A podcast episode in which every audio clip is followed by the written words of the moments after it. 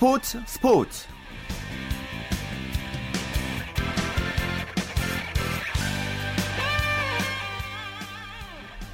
네 안녕하십니까. 일요일 스포츠 스포츠의 최시중입니다.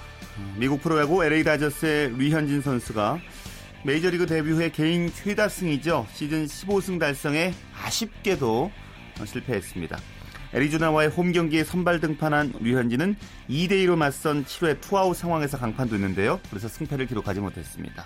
하지만 다저스의 매팅리 감독은 위기 상황에서도 잘 버텼다면서 류현진의 경기 내용에 대해서 좋은 평을 내렸고요. 자, 오늘 이 소식 비롯한 국내 프로야구 경기 소식 살펴보죠. OSEN의 윤세호 기자입니다. 윤 기자 안녕하십니까? 네, 안녕하세요. 네, 오늘 오전에 이제 경기 보셨을 텐데 류현진 선수가 정말 아쉽게 15승 달성에 실패했어요. 네, 오늘 류현진 선수가 애리조나와의 홈 경기에 선발 등판을 했는데요. 어, 6과 3분의 1이 2실점으로 호투를 했습니다. 하지만 2대 0으로 앞서던 7회 초 마지막 고비를 넘기지 못하고 2실점을 했고요. 그러면서 동점이 되면서 도치됐고 결국 류현진 선수는 15승에는 실패를 했습니다. 예, 경기 내용은 나쁘지 않았잖아요. 그렇습니다. 뭐 류현진 선수다운 그런 투구를 했는데요. 어, 직구 구속이 최고 95마일까지 나오면서 정말 9위로 애리조나 타선을 압도하는 그런 모습이었습니다. 어, 여기에 또 지난 경기에서 효율적으로 구사했던 커브도 오늘 역시 뭐 각도 크게 잘 이뤄지면서 좋은 투구를 펼쳤습니다. 예, 특히 2회였던거예요. 그 무사 말루 위기 탈출한 장면이 상당히 인상적이었어요. 그렇습니다. 뭐 이날 경기 하이라이트라고 할 수 있는 그런 장면이었는데요. 2회 초에 류현진 선수가 무사 만루를 몰렸지만 뭐 삼진을 잡고 좌익수 플라이 또 삼진으로 1점도 내주지 않으면서 위기에서 탈출을 했습니다. 예. 뭐 삼진도 잘 잡아냈고요. 매팅리 감독도 그래서인지 오늘 경기 내용에 대해서는 좋은 평을 내렸다면서요? 네, 어, 매팅리 감독도 앞서 말한 그 무사 만루 위기에서 어, 실점하지 않은 그런 장면을 호평을 했고요.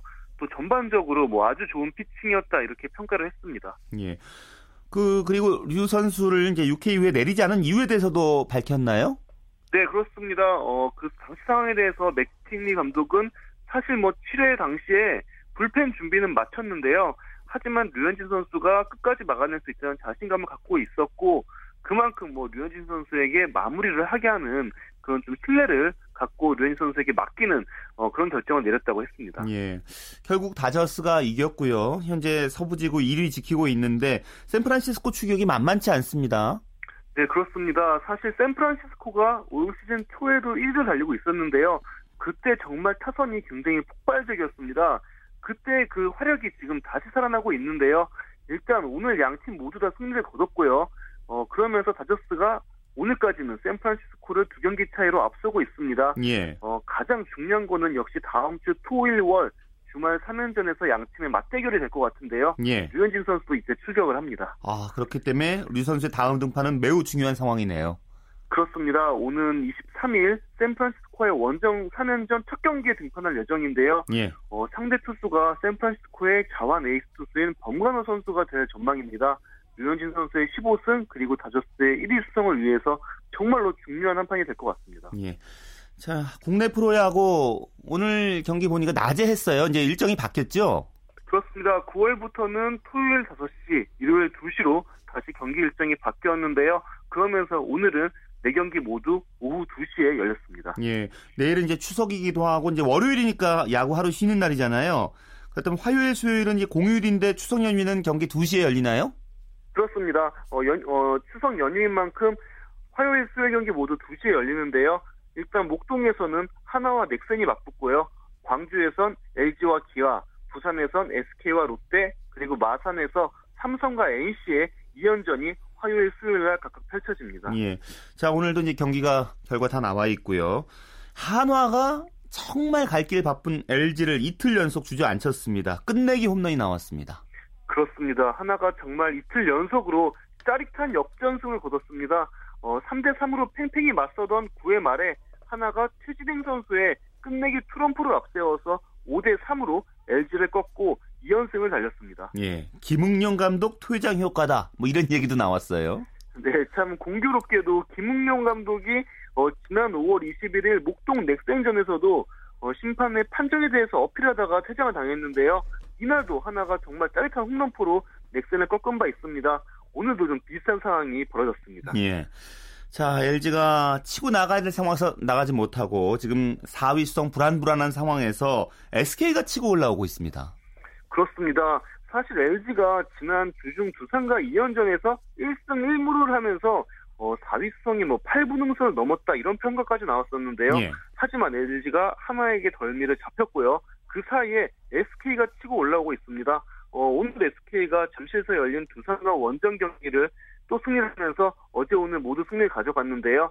어, 전날, 어제는 SK가 홈런프로 앞세워서 7대 2로 두산을 꺾었는데 오늘도 SK가 김상현 선수의 말루포 등 안타 13개로 12점을 뽑으면서 12대 3으로 대승을 거뒀습니다. 예. 말씀하신 것처럼 김상현 선수 활약이 정말 좋았습니다.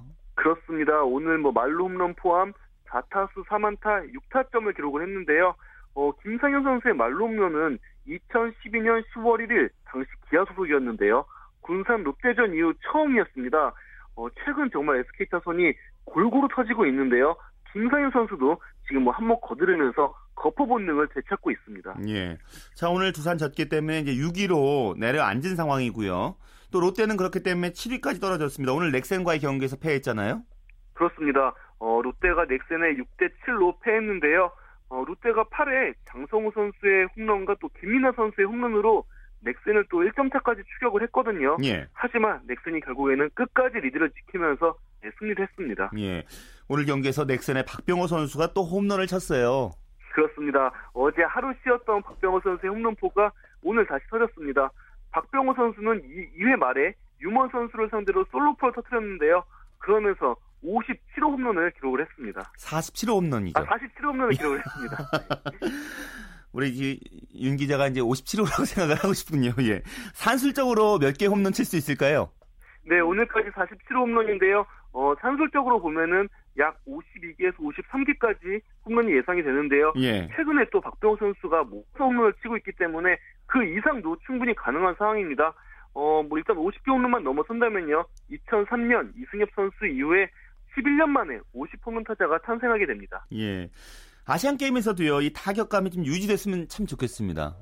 그렇습니다. 박병호 선수가 뭐 이제 대표팀의 새로운 4번 타자가 될 예정인데요. 그만큼 박병호 선수 개인에게 있어서 이번 아시안 게임은 참 의미가 큽니다. 어, 박병호 선수의 첫 대표팀 승선인데 그만큼 글쎄요, 뭐 홈에서 열리는 만큼 익숙한 경기장에서 어, 큼지막한 홈런을 터뜨렸으면 좋겠습니다. 예. 자, 오늘 한 경기 기아 대 NC의 경기는 어떻게 됐나요? 네, NC가 마침내 7연패에서 탈출을 했습니다. NC는 선발 투수 찰리 선수의 6이닝 2실점 호투와 테임즈 선수의 3타점 활약으로 기아를 6대 3으로 꺾었습니다. 예. 자, 이 하위권은 정말 승차가 촘촘하게 나와 있는데 팀 순위를 다시 한번 정리해 보죠. 네, 일단 삼성이 어, 오늘 오늘 어제 오늘 경기 없어서 삼성이 69승 3무 37패로 1위를 달리고 있고요. 예. 어, 넥센이 마찬가지로 69승을 하고 있지만 44패를 기록하면서 삼성과는 3.5경기 차 2위에 있습니다. 뒤로 넥센, 아, 뒤로 NC, LG, SK, 두산, 롯데, 기아 하나가 이렇게 다 자리하고 있는데요. 가장 주목해 볼 점은 역시 4위 LG와 5위 SK입니다. 어, 두 팀의 승차가 지금 1.5경기 차이밖에 나지 않거든요. 예. 그만큼 4위 싸움이 또다시 새로운 구도로 지금 재편되고 있습니다. 예, 알겠습니다. 말씀 고맙습니다. 네, 감사합니다. 네, 국내외 야구 소식 오센의 윤세호 기자와 정리해드렸고요. 이어서 축구 소식은 일간 스포츠의 윤태석 기자입니다. 윤 기자 안녕하십니까? 예, 안녕하세요. 예. 자, 내일 이제 추석날인데요. 우리 대표팀이 우루과이와 이제 평가전 갔죠. 오늘 마무리 훈련 했겠죠? 예, 오늘 오후 5시 30분에 어, 공식 기자회견을 했고요. 6시부터 어, 고양 중앙운동장에서 마, 지막 공식 그 훈련을 했습니다. 지난번 부천에서의 그 마지막 공식 훈련과 마찬가지로 오늘도 그 팬들에게 1시간 동안 훈련을 공개를 했거든요. 추석 연휴인데도 적지 않은 팬, 적지 않은 팬들이 찾아와서 대표팀 훈련을 지켜보고 응원을 좀 해줬습니다. 예. 오늘 어떤 훈련 중점적으로 했나요? 가장 큰 변화는 기성용 선수의 포지션 변화에 따른 이제 전술 훈련이었는데요. 예. 그 대표팀 신태용 코치가 이제 수비형 미드필더인 기성용 선수를 중앙 수비수로 변신을 시켰습니다. 어, 기성용 선수를 중심으로 김영권과 김주영 선수가 스리백을 형성하는 그런 전술인데요. 어, 신태용 코치는 내일 우루과이전에서 이제 핵심적인 역할을 해줄 선수가 바로 기성용 선수라고 이렇게 밝혔습니다. 예. 볼 간수와 전방으로 연결해준 능력이 좋은 기성용 선수의 어떤 그런 기량을 어, 장점을 10분 활용하겠다는 그런 보관으로 보이는데요. 우루과이 상대로 과연 신태용 코치의 어떤 어, 변화 승부수가 통할지 좀 관심이 모아집니다. 예.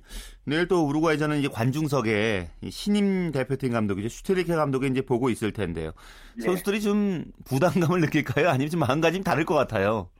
예, 이제 슈틸리케 감독이 내일 오후 입국을 해서 대표팀 숙소인 고양 엠블 호텔에서 그, 그 취임 기자회견을 합니다. 그 후에 이제 바로 경기를 직접 지켜보거든요. 예. 아무래도 이제 신임 감독이 첫선을 보이는 자리이기 때문에 선수들이 신경을 뭐 안 쓴다면 거짓말일 것 같은데요. 선수들 모두 뭐 경험이 풍부하고 베테랑인 만큼 긴장하지 말고 어, 않고 경기에 임할 것으로 보이고요. 또 우리나라 선수들이 베네수엘라전에서 상당히 몸을 사리지 않는 투지, 투혼 이런 거 보여서 큰 박수 받지 않았습니까? 예. 어, 그날과 그 같은 그런 정신력을 보여줘, 보여주면 좋을 것 같습니다. 선수 기용이나 전술 변화가 좀 있을까요? 예, 아까 말씀드린 대로 이제 그 포메이션의 3-4-3 형태로 변화가 예상되는데요. 예. 어, 기, 그 기성용 선수를 중심으로 김주영 선수, 김영권 선수가 3백을 형성을 하고 좌우 풀백에 이제 김창수 선수와 차두리 선수가 섭니다. 그리고 가운데는 이명주와 박종우 선수, 공격은 이동 선수를 중심으로 손흥민과 이청 선수가 좌회 포진을 하는데 어, 베네수엘라전과 비교하면 포메이션도 바뀌었지만 어, 주영춘 선수가 빠지고 박종호 선수가 중원으로 들어간 점 그리고 왼쪽에 왼쪽 수비수로 어, 김민우 선수가 빠지고 김창수 선수가 들어간 점이 좀 차이점입니다. 예. 오늘 공식 기자회견 있었는데 어떤 얘기 나왔나요? 예, 우리나라 대표에서는 이제 신태용 코치와 함께 차두리 선수가 나왔는데요. 차두리 선수는 4년 전 우루과이전에 아픔이 있는 선수죠. 남아골드 16강에서 우루과이 만나서 이제 2대 1로 진 뒤에 펑펑 눈물을 쏟아서 좀 안타까움을 자아냈던 그런 장본이 있는데 예. 오늘 서력을 다짐을 했습니다. 어, 차두리 선수는 우루과이가 정말 강한 상대지만 결코 우리나라를 상대로 이제 쉬운 경기를 하지 못할 것이다 이렇게 선전포고를 했고요. 우루과이를 대표해서는 이제 아틀레티코 마드리드의 스타 선수 디에고 고딘 선수가 나왔는데요. 디에고 고딘 선수 역시 4년 전 한국을 만나는데 만만한 팀이 아니었다. 그리고 우리나라에서는 특히 손흥민 선수를 경계해야 된다 이런 얘기를 했습니다. 예. 뭐 차두리 선수도 언급했던 것처럼 수아레스가 빠지긴 했어도 우루과이는 역시 강팀이기 때문에 우리가 어떻게 상대하는 게 좋을까요? 예, 말씀하신 것처럼 수아레스 선수는 안 왔지만 뭐 고딘 또 카바니 선수 같은 정예 멤버가 이번에 총 모두 방한을 했거든요. 또 우루과이가 우리나라 오기 전에 일본과 평가전을 이미 5일날 가졌습니다. 2대 0으로 이기면서 강호다운 모습을 보였고요. 또 이미 일본과 한 차례 어, 평가전을 했기 때문에 시차도 완벽히 적응한 그런 상태입니다. 내일 어, 정예 멤버다운 그런 경기를 보여줄 것으로 보여지는데 우리나라 해법은 오늘 신태용 코치가 하나 어, 정답을 언급을 했습니다. 바로 수비 실수를 줄이는 겁니다. 일본도 우루과이 경기에서 모두 20점 모두 수비 실수가 나오면서 골을 내줬거든요. 예. 일단 수비를 안정시킨 다음에 공격을 노려야 할 것 같습니다. 예. 자, K리그 주축 선수들도 대표팀으로 이제 나가 있고 또 아시안 게임 대표팀으로 나가 있는 상황에서 K리그 네. 클래식 경기는 이제 계속되고 있는데요. 오늘 두 경기 있었다고요? 네, 오늘 울산과 경남, 포항과 서울의 경기가 있었는데요. 일단 결과부터 간단히 말씀드리면 울산이 경남 홈에서 2대 1로 이겼고요. 어, 서울이 포항 적지에서 1대 0 승리를 했습니다. 예, 오늘 이 포항과 서울의 경기는 상당히 많은 관심을 가졌어요. 예, 뭐 포항과 서울 최근 K, K리그의 대표 라이벌로 떠오른 두 팀인데요. 오늘이 벌써 올 시즌 여섯 번째 대결이었거든요. 이전 정규리그 두 차례 대, 결에서는 포항 1승 1무로 우위를 지켰지만 어, 토너먼트에서 서울이 강했죠. FA컵 16강과 아시아 축구연맹 챔피언스리그 8강에서 모두 서울이 승부차의 끝에 이겼는데 예. 오늘 여섯 번째 대결에서는 서울이 웃었습니다. 예. 뭐 워낙 그 말씀하신 것처럼 최근에 그 2개월 사이에 엄청난 그 명승부를 연출해 줬는데 오늘 경기 내용은 어땠나요? 예, 오늘도 뭐 아주 격전이었습니다. 골은 한 골밖에 터지지 않았지만 90분 내내 박진감이 넘쳤고요. 사실 전반 시작은 포항이 좋았습니다. 포항이 굉장히 한 15분 정도 거세게 몰아쳤거든요. 포항이 예상대로 3백 카드를 들고 나왔는데 서울이 약간 당황한 모습이었는데 서울이 좀 전열을 정비한 이후에는 좀 팽팽한 경기였고 후반은 좀 서울의 페이스였습니다. 특히 서울은 이제 양 측면 공격이 어, 주요하면서 포항의 수비를 좀 개, 많이 괴롭혔고요. 결국 후반 종료 5분 전에 모두 교체로 그 들어간 선수들이 이제 일을 냈는데요. 에스쿠데르 선수가 아주 절묘한 스루패스를 연결했고 에베스턴 선수가 1대1 상황에서 오른발로 밀어넣으면서 서울이 극적인 승리를 거뒀습니다. 예. 이렇게 되면 이제 선두권은 전북이 조금 앞서가는 상황이 되겠네요. 네, 맞습니다. 전북이 1위, 포항이 2위인데요. 이제 전북과 포항의 승점 차가 4점으로 좀 벌어졌죠. 그리고 수원이 3위, 그리고 4위와 5위의 자리가 바뀌었습니다. 제주가 4위, 전남이 5위인데 3위 수원과 4위, 어, 5위 제주, 전남의 승점 차가 역시 1점밖에 나지 않습니다. 예. 울, 산 6위를 지켰고 서울의 승점 1점 차로 7위입니다. 예. 울산 대 경남의 경기 내용은 어땠습니까? 예, 사실 이 울산 대 경남 경기는 무승부로 끝날 줄 알았습니다. 울산은 서영덕 선수, 경남의 스레튼 선수가 한 골씩 서로 넣으면서 1대1 상황에서 경남이 몇 차례 후반 중반에 좀 좋은 찬스가 있었는데 살리지 못했고요. 어, 후반 막판까지 좀 양 팀이 좀 소강 상태 보이면서 이대로 무승부로 경기가 끝나지 않나 싶었는데 종료 3분 전에 울산의 김민규 선수가 정말 멋진 오른발 발리슛을 터뜨렸습니다. 코너킥을 그대로 몸을 날리면서 공중에서 시저스, 시저스 킥으로 연결을 해서 아주 그 좋은 결승골을 얻어냈습니다. 그렇군요. 사실 울산은 지금 전력 누수가 불가피한 상황이잖아요. 그런데 최상의 네. 결과를 얻었네요. 맞습니다. 뭐 지금 이제 대표팀 차출 아시안 게임 대표팀 차출이 각 팀의 어떤 어, 좀 시비가 엇갈리고 있는데 특히 울산은 전력의 타격이 심하거든요. 김신욱 선수와 김승윤 선수가 아시안 게임 대표팀에 갔고 이용 선수는 A 대표팀에 갔습니다. 뭐 공격과 수비 핵심 선수들이 모두 빠진 상황에서 오늘 꼴찌 경남을 상대로 뭐 사실 좀 고전하긴 했지만 일단 승점 3점 얻어냈다는 점만으로도 만족할 수 있는 그런 결과일 것 같습니다. 예. 연휴 기간 축구 팬들 참 좋은 게 내일은 대표팀 경기 있고 또 추석 연휴 마지막 날 K리그 클래식 25라운드 경기 있다면서요? 예, 내일 오후 8시에 이제 우리나라와 우루과이의 남, 어, 경기 어, 고양 고양 종합운동장에서 벌어집니다. 남아공 월드컵 16강 이후로 4년 만에 처음 벌어진 리턴 매치인 만큼 음, 관심이 모아지고요. 예. 대체 휴일로 지정된 10일 수요일에도 K리그 클래식 6경기가 어, 벌어집니다. 예. 25라운드 관전 포인트 살짝 짚어주실까요? 네, 6경기 중에 좀 관심을 갖는 경기 좀 꼽자면 일단 경남과 인천의 경기가 좀 어, 관심이 모아집니다. 꼴찌 경남 그리고 8위 인천의 경기인데 승점 차는 두 팀 5점입니다. 두 팀 모두 강등권 탈출을 위해서 지금 사력을 다하고 있기 때문에 어, 어, 수요일날 지는 팀 타격이 큽니다. 단두대 네. 매치를 굴리고요. 또한 전남과 포항, 수원과 울산의 대결도 관심인데요. 이 경기는 모두 상위권 팀들의 대결이거든요. 이 상위권 팀들 경기 결과에 따라서 선두권 순위가 또 한번 어, 요동칠 가능성이 있기 때문에 관심이 모아지고 또 성남 김학범 등의 새로 지휘봉 잡은 어 김학범 등의 새로 지휘봉 지휘봉을 잡은 성남 FC는 서울 원정에 나서게 됩니다. 예, 알겠습니다. 말씀 고맙습니다. 예, 고맙습니다. 네, 일간 스포츠의 윤태석 기자였습니다.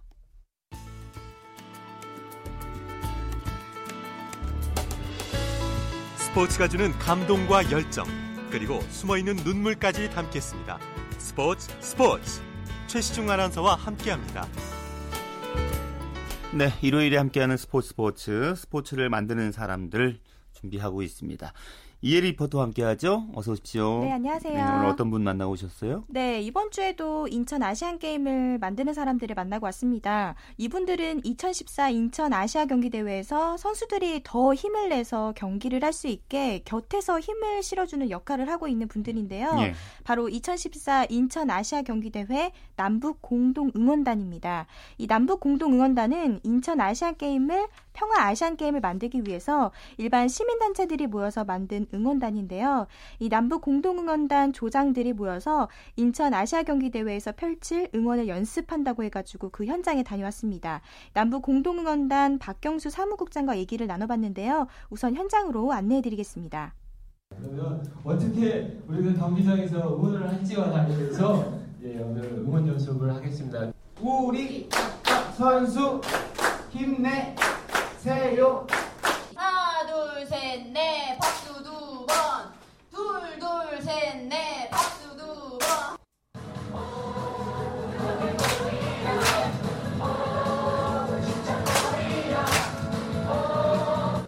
그 지금 응원단 모집을 하고 있는데요. 목표는 5천 명을 하고 있고 그래서 5천 명을 이끌 어, 응원 조장 모임을 하고 있습니다. 그래서 오늘 응원 조장의 역할이 무엇인지 그리고 현장에서 응원을 할 때 어떻게 응원을 해야 되는지와 관련해서 사전에 응원 조장들이 미리 연습을 하는 그런 어, 응원 조장 교육을 진행했습니다.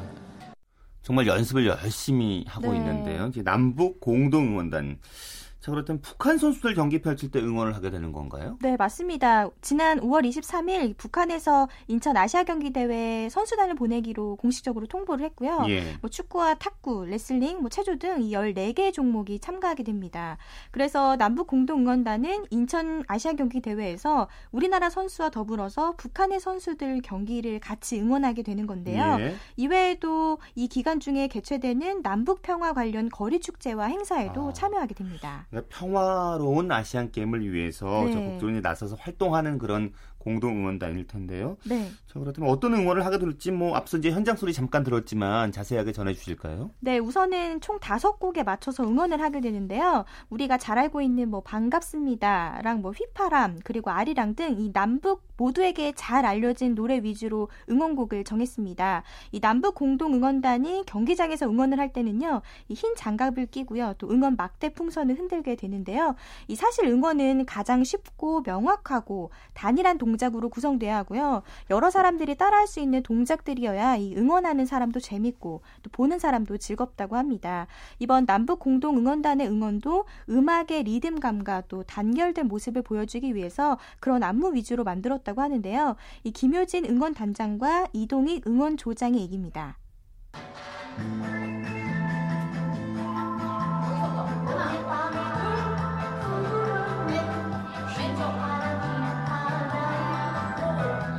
오래간만에 이렇게 남북 공동 응원단을 하는 거라서 잘 하실까 걱정들을 했는데 하다 보니까 이제 다들 적극적으로 마음을 내주시고 해서 저도 참 재밌었던 것 같습니다. 아, 사실은 북측 응원단도 와서 같이 응원을 했으면 좋겠는데 그게 안 돼서 좀 아쉽긴 하지만 기대가 많이 되고 있습니다.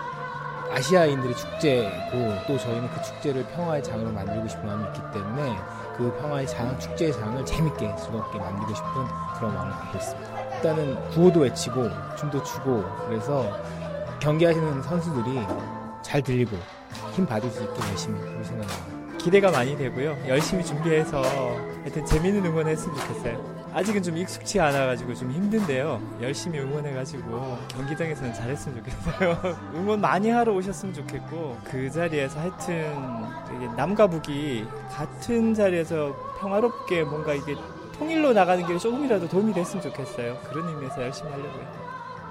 북한 선수들이 이제 경기할 때 힘이 네. 크게 될것 같은데 이제 남북 공동 응원단 계획은 어떻게 되나요? 네, 우선은 오늘 13일과 14일에 응원단원 교육과 응원 연습을 또 하고요. 또 아시아 경기 대회가 개최되면은 이 북측 선수들 경기 일정을 보고 응원할 수 있는 경기를 선택을 해서 응원할 계획입니다. 예. 뭐 경기 관람하기 1시간 전에 다 같이 모여서 입장을 하고요. 경기 시작하기 30분 전에 주의 사항과 더불어서 응원 연습을 하게 됩니다.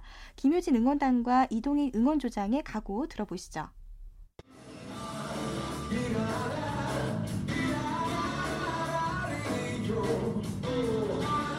아시아인들의 축제고 또 저희는 그 축제를 평화의 장으로 만들고 싶은 마음이 있기 때문에 그 평화의 장, 축제의 장을 재밌게 즐겁게 만들고 싶은 그런 마음을 갖고 있습니다. 일단은 구호도 외치고 춤도 추고 그래서 경기하시는 선수들이 잘 들리고 힘 받을 수 있게 열심히 할 생각입니다. 경기를 평소에 이렇게 경기장에 자주 가지는 못하는데 인천에서 이렇게 큰 경기가 있고 더더욱이 만나기 힘들잖아요 북측 선수들은 그래서 멀리 어렵게 오셨는데 좀 마음 편하게 열심히 경기할 수 있도록 저희들은 돕는 입장에서 응원하고 싶습니다.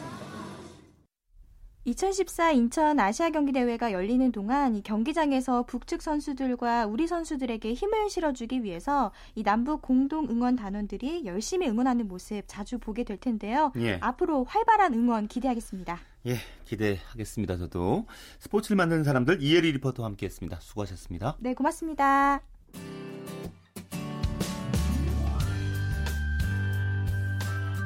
스포츠를 듣는 즐거움. 스포츠, 스포츠. 최시중 아나운서와 함께합니다. 네, 스포츠 기록실 시간입니다. 스포츠 평론가 신명철 씨와 함께하죠. 안녕하세요. 네, 안녕하십니까. 네, 이제 종목별 발전사 보고 있는데 육상 종목 얘기 계속 해 나가고 있잖아요. 네. 1932년 정말 예전 얘기 로스앤젤레스 그렇습니다. 올림픽 일본 대표 선발전에서 조선 선수가 1, 2위를 차지했다는 얘기를 지난주에 해주셨어요. 그렇습니다. 네, 최종 선발전에서 이제 조선인 선수가 1, 2위를 했으니까 일본인들도 어쩔 수 없이 이제 권타 선생과 김은배 선생을 올림픽에 보내지 알 수 없었겠죠. 뭐 어쩔 수 없죠. 기록 경기니까 이게 무슨 기록 외에 다른 뭐 될 수 있는 그 상황이 아니었으니까. 예. 근데 그 대회 아시아에서는 그 1932년 로스앤젤레스 올림픽입니다. 1984년 로스앤젤레스 올림픽이 아니고요. 예. 오로지 일본. 근데 실제로는 이제 아, 그 당시엔 조선인이지만 한국 선수 두 명 그리고 일본 선수 한 명 이렇게 출전한 그 대회인데 올- 마라톤에서요. 모두 28명의 선수가 그 대회 마라톤에 출전했었는데 28명 가운데 20명이 완주를 했습니다. 그런데 그 당시에 김은배 선생이 2시간 37분 28초. 그러니까 요즘의 어떤 그 감각으로 보면 아 이게 무슨 기록이야 그러실 수도 있겠지만 예 그런 기록으로 6위로 골인을 했고 권태하 선생은 2시간 42분 52초로 9위에 이제 올랐는데요. 그런데 당시 이제 기록을 살펴보면 어, 스포츠 좋아하시는 특히 이제 젊은 우리 후배들이 이렇게 보시면 기록을 이제 찾아보시면 이제 아실 텐데 그두그 선배님들의 이름이 기논바이 곤다이카 이런 식으로 돼 있어요. 그러니까 일본식 발음으로 예, 예. 이름이 소개가 돼 있습니다. 이제 뒤에 다시 이제 말씀드리겠습니다만은 뭐 한 2, 3회쯤 뒤가 되겠죠. 송기정 선생도 1936년 베를린 올림픽 관련 기록을 살펴보면 손기정이라고 돼 있지가 않고 여러 기록을 보면 손기태이라고 돼 있어요. 그러니까 일본식 발음이죠. 예. 아, 정말 좀 가슴이 아픈 일이긴 합니다만 어쨌든 그 당시에는 그런 일이 있었습니다. 예. 아, 아, 어쨌든 간에 1932년 로스앤젤레스 올림픽에서는 아르헨티나의 후안 칼로스 사블라 선수가 당시로서는 올림픽 최고 기록인 2시간 31분 36초. 어. 요즘은 이런 기록까지 우승할 수가 없겠죠. 예. 네, 그 기록을 우승을 했고 그리고 또 하나 이제 앞에 말씀드렸던 두 조선인 선수 외에 이 경기 전에 이런 일이 좀 일화가 있었다고 그래요. 그 일본인 선수인데 쓰다 세이치로라는 그 일본인 선수가 경기를 앞두고 조선인 선수에게 너희들 절대 내 앞으로 나가면 안 돼. 뭐 이렇게 아. 얘기했다는. 예, 예. 이 선수는 2시간 35분 42초로 5위를 차지했 습니다. 아, 그렇군요. 어찌 됐든요, 이제 한국 선수, 이제 조선인 선수가 처음으로 올림픽 출전했는데, 이 마라톤에서 두 선수가 6위, 9위를 차지했으니까 분위기는 상당히 좋았을 것 같은데요, 그래도. 그 당시에 그 우리 국내 신문이라든지 그 당시 뭐 신문하고 라디오밖에 없었지 않습니까? 이제 말하자면 그 매스컴이라는 게 예. 예. 1930년 그 로스앤젤레스 올림픽에서 이제 김은배 선생이 6위 그리고 권태 선수가 9위를 각각 차지를 하니까 정말 우리 결에게 그때 일제 강점기가 얼마나 그렇죠. 큰 시기였겠습니까? 예, 그래서 조금 요즘의 감각으로 보면 또 촌스러워 아, 촌 표현이 좀 그렇습니다만은 예 그런 표현이긴 합니다만은 뭐 예를 들면 신문에 뭐 김군의 마라톤 입상 기장 음. 어우, 기장이란 표현 이제 어, 가끔 보실지 모르 원군의 올인 아. 예 조선체육 사상 대수확 뭐 이런 정 이런 대- 제목을 달고 레이스 그런 상황을 음. 자세하게 보도를 했는데요. 예. 예, 9월 14일, 그러니까 올림픽에 출전했던 우리 조선인 선수들이 경성, 그러니까 서울이겠죠. 돌아올 때 당시 그 한 신문에는 사면 톱에 아, 국제 무대에서 활약한 김군의 개선이라는 제목을 아. 달고 크게 보도했다고 합니다. 네. 태극기와 관련된 그 일화도 있었나요? 예, 그때 이제 김은배 선생 앞에 말씀드렸던 이제 김은배 선생 6위를 했다고 말씀드렸잖아요. 예. 근데 이 김은배 선생이 그 당시 로스앤젤레스에도 이미 동포들이 뭐 미, 미국에 이미 그 이민을 갔던 동, 조선인들이 있었으니까요. 예, 동포들이 올림픽 개막을 앞두고 이 조선인 선수들에 대한 환영식이 있었는데 그때 처음으로 태극기를 봤다고 그래요. 예, 그래가지고 김윤배 선생이 동포가 준 태극기를 몰래 감춰 갖고 있다가 귀국을 해서 당시에 좀 뜻이 통하고 있었던 어, 동아일보 기자인 이길용 선생에게 전했는데 아마 스포츠 좋아하시는 분들은 이길용 선생 이름 다들 기억하실 겁니다. 왜냐하면 이제 뒤에 또 얘기가 나오겠습니다만 그 송기정 선생이 이제 1936년 베를린 올림픽 때 금메달 땄을 때 일장기를 말소 뭐 어떤 분들이 이건 말소가 아니면 말살이라고 또 말씀들 하시는데 예 했던 바로 그 선생님이시거든요. 예. 예, 예. 분한테 이제 전달해 줬어요. 근데 그때 요 김은배 선생한테 받은 그 태극기를 이 이길영 선생이 끝까지 지니고 있다가 1945년 8월 15일 날 광복을 맞는 그날 예, 끝까지 지니고 있다. 그걸 태극기를 여러 또 복- 요즘 말이죠 이제 그때는 손으로 다 그렸겠죠. 예, 예, 예. 그래가지고 그걸 많은 분들에 나눠져 가지고 만세를 하도록 또 그렇게 했다고 그러네요. 아우 정말 이제 음. 예전 얘기하다 보니까 좀 가슴이 찡한 얘기들이 좀 많이 그러니까요. 나옵니다. 그때 이제 예. 일제 강점기였기 때문에 뭐 이렇게 입상한 것만 해도 사실 감격적인 그런 일이었을 것 같고요. 그렇습니다. 네, 조선체육회가 이제 1933년, 이제 32년 그 다음 해죠. 우리 민족 손을 처음으로 이제 정규 마라톤 대회를 열었네요. 네, 조선체육회가 이제 다시 이제 기록과 관련된 얘기를 좀 말씀을 드리면, 예, 조선체육회가 1933년 5월 27일 42.195km가 이제 마라톤의 정규 코스 아니겠습니까? 예. 이 마라톤 대회를 처음으로 치렀는데요. 그 이전에 조선체육회가 주최한 여러 육상 경기대회에서는 이 시간 통해서 다 말씀 들으셨을 것 같아요. 여보세요? 네, 스포츠 기록실 스포츠 평론가 신명철 씨와 함께하고 있는데요. 전화 연결 상태가 고르지 못했습니다. 어, 청취자 여러분께 그럼 양해를 구하고요. 저희는 이제 다음 코너가 준비되어 있으니까 어, 다음 코너를 듣기로 하고 그 스포츠 기록실은 다음 시간에 자세하게 또 전해드리겠습니다. KBS 1라디오 네, 한 주간의 이슈가 됐던 스포츠계 소식 정리해보는 시간입니다. 주간 취재 수첩 경향신문의 김세훈 기자와 함께하죠. 김 기자, 한 주 잘 지내셨습니까? 네, 안녕하셨어요. 음, 스포츠계 한 주간은 뭐 신임 축구대표팀 감독 선임이 가장 이슈가 아니었을까 싶은데요. 네. 그 울리 슈틸리케라는 좀 낯선 인물이 선임됐거든요. 네, 뭐 어느 언론에도 그 선임되기 전까지는 이름조차 나오지 않았던 음, 그러한 지도자입니다. 1954년생, 올해 이제 만으로 60세고요. 독일 출신의 감독입니다. 선수 시절일 때는 뭐 레알 마드리드, 그리고 보루시아 묀헨글라드 이런 데서 아주 그 맹활약을 했고 또 우승컵도 많이 안았는데요. 반면 지도자가 돼서는 별다른 성적을 내지 못한 어, 감독이었죠. 마지막으로 카타르 어, 프로팀을 이제 어, 이끌고 있다가 지금은 어, 잡이 없었고요. 우리 예. 대표팀의 그러니까 협상을 통해서 우리 대표팀 감독으로 선임이 됐습니다. 예. 계약 기간은 4년까지니까요. 러시아 월드컵까지 가는 거고 만약에 본선 진출권을 따내지 못하게 되면 그대로 계약이 해지되게 됩니다. 예. 지금 뭐 경력은 좀 화려하지 않아 보이는데요. 그 네. 선임 이유가 이제 열정, 뭐 헌신 이런 걸 꼽더라고요.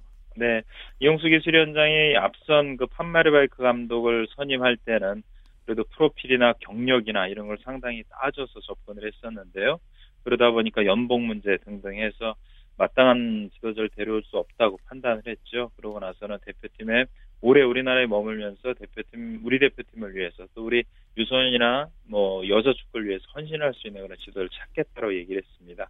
거기에 부합한다라고 부합한다라고 판단을 해서 에, 그 슐리 에, 에, 에, 슈틸리케 감독을 선임을 했는데요. 선수 시절에는 정말 엄청나게 많은 우승컵, 뭐 우에파컵도 우승해보고 리그, 리그 우승도 몇 차례 해봤는데 지도자가 돼서는 성적을 내지 못했어요. 그랬는데 음, 뭐 이번 이용수 기술위원장과 만난 자리에서 한국 대표팀이 마지막이다. 또 열정과 헌신적으로 일을 하겠다. 또 우리 대표팀에 대한 이런저런 얘기도 많이 했고 이게 이용수 기술위원장의 마음을 산 거로 보입니다. 예. 어찌됐든 이제 바라보는 입장에서는 걱정도 되고 좀 기대도 되긴 하는데요. 네. 그래도 이제 독일 유소년 대표팀이 오래 지도하면서 얻은 그 노하우가 우리나라 그 유소년 축구 발전 위해서도 도움이 될 것 같거든요. 네, 2000년도부터 2006년까지 독일 유소년 청소년 대표팀을 맡았습니다. 무려 7년을 맡았죠. 그러면서 2002년도 19세 이하 유럽 선수권 대회에서 독일이 준우승을 차지할 때 그때 감독을 역임을 했었고요. 이후에도 독일이 뭐 독일 월드컵에서는 3위, 그리고 남아 월드컵에서 3위, 이번 브라질 월드컵에서 우승을 차지하는 등 거기에 주축이 됐던 멤버들의 어린 그 유망주였을 때 그 유망주를 발굴하고 키웠던 게 바로 슈틸리케 감독입니다. 그래서 감독을 데려오면서 우리 대표팀이 그, 그 슈틸리케 감독 얘기가 한국에서 오래 아내하고 같이 머물면서 우리 유소년이나 여자축구로 발전을 할, 어, 기여하고 싶다 이런 얘기를 했고요. 장기적인 면에서 본다고 하면 우리 대표팀, 우리 한국 전체적인 발전하는 데는 도움이 될 거로 그렇게 예상을 합니다. 예. 그래도요, 이제 프로팀이나 혹은 뭐 국가대표팀 맡을 때 성적 내지 못하는 것은 좀 마음에 걸리거든요. 네. 우리가 지금 데려온 감독이 유소년 전문 지도자가 아니라 국가대표팀 감독입니다. 그렇죠. 그러니까, 예, 그러니까 프로팀이나 국가대표 감독이나 하면서 성적을 냈어야 되는데요. 프로팀 감독을 하면서는 뭐 스위스 팀이나 독일이나 아, 스페인 여기서 프로팀 감독을 했는데 우승컵을 하나도 어, 수확하지 못했고요. 국가대표팀은 1989년부터 2년 동안 스위스 감독을 역임을 했는데 어, 1990년 이탈리아 월드컵 본선 진출에 실패를 했고 또 2006년부터 2008년까지는 코트디부아르 지도 사령탑을 했었죠. 역시 이때도 어, 도중에 어, 그 아들이 아프다고 해서 도중에 물러나는 계약이 해제됐던 경우도 있습니다. 일단 프로팀이나 국가대표팀을 맡은 경험이 있지만 성적 낸 거는 사실 거의 없다고 봐도 뭐 과언이 아니죠. 예, 예. 그리고 또 이제 구단 고위층이라든지요. 또 감독과 사이가 네. 좋지 않아서 중도 사퇴한 적도 몇 번 있다고 들었는데요. 뭐 이렇게 소신이 있다고도 볼 수 있는 거지만 또 생각해 보면 너무나 성격이 강한 거 아닌가 이렇게도 생각은 해볼 수 있거든요. 그렇습니다. 어, 프랑, 어, 독일 대표팀을 한번 맡아서 2002년부터 독일 대표를 맡아서 그때는 코치였는데요. 예. 감독인 리베크 감독하고 갈등을 빚어서 결국 공부진에서 사퇴를 했고요. 예. 2008년도에는 스위스 프로팀은 시동이라는 팀을 맡았습니다. 김세용 기자. 네네. 아, 지금 전화 잘 들리네요. 그 말씀해 주시죠. 네. 2008년도에는 스위스 프로축구의 시용이라는 팀을 맡았는데 그 팀을 맡을 때는 회장하고 불안 끝에 한 시즌도 못 채우고 경질을 했어요. 예. 아, 뭐 말씀하신 대로 소신이 강하다고 볼 수는 있지만 너무 성격이 불같고 그래서 타협을 너무 못하는 거 아니냐. 그래서 뭐 이런 평가도 있을 수가 있고 또 축구 대표팀이란 감독이라고 하면 선수들만 잘 가리키는 거에 머물면 안 됩니다. 뭐 언론하고의 관계, 팬이나 스폰서하고의 관계 이런 것들이 상당히 필요한 그런 위치예요. 그러니까 뭐 선수를 잘 가리키는 걸 넘어서 모든 면에서 융통성이 좀 있고 어, 여유가 좀 있어야 되는데 그런 면에서 너무 좀 강하고 직선적인 지도자가 아니냐는 그런 우려도 있습니다. 그만큼 이제 우리 대한축구협회가 미리미리 조율을 해야 되는 필요성이 있죠. 그러니까 우리 뭐 프로 팀이나 프로 지도자하고의 충돌도 있을 수가 있고 문화적인 어려움도 있을 수가 있는데 그거를 감독이 충돌하기 전에 우리 대한축구협회가 미리미리 조율하는 능력 그게 상당히 필요해졌습니다. 예, 그렇지. 뭐 감독도 혼자서 할 수 있는 건 아니니까 우리가 네. 여러 가지 지원도 좀 해줘야 될 것 같고요. 자, 앞서 전해드렸는데 내일 이제 입국해서 곧바로 우루과이전 관전하잖아요.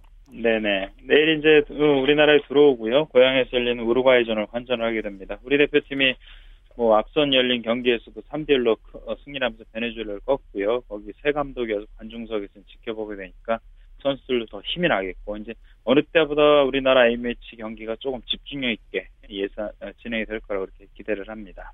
예. 네, 알겠습니다. 말씀 잘 들었습니다. 네, 고맙습니다. 네, 김세훈의 주간 취재 수첩이었습니다. 오늘 연결하면서 이제 전화 상태가 고르지 못했던 적이 있는데요. 청취자 여러분께 다시 한번 양해 말씀드리겠습니다. 스포츠 단신 전해드리죠. 어, 시즌 마지막 메이저 테니스 대회 US 오픈에서 최대 이변이 벌어졌습니다. 우승 후보인 이 조코비치 선수 또 로저 페더러 선수가 4강 이 준결승에서 패하면서 막판 이변의 희생자가 됐는데요. 네, 조코비치를 이긴 니시코리는 아시아 남자 선수론 최초로 메이저 대회 결승에 진출했고요. 니시코리의 상대는 페더러를 이긴 마린 칠리치 선수입니다. 자, 2014 세계 남자 배구 선수권 대회 1라운드 B조 4차전에서 우리나라가 브라질에 세트 스코어 2대 3으로 아쉽게 패했다는 소식이 있고요.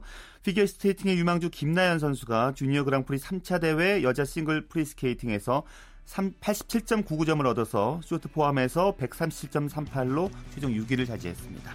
네, 오늘 준비한 소식 여기까지입니다. 즐거운 추석 연휴 잘 보내시길 바라겠습니다. 지금까지 저는 최시중이었습니다. 고맙습니다.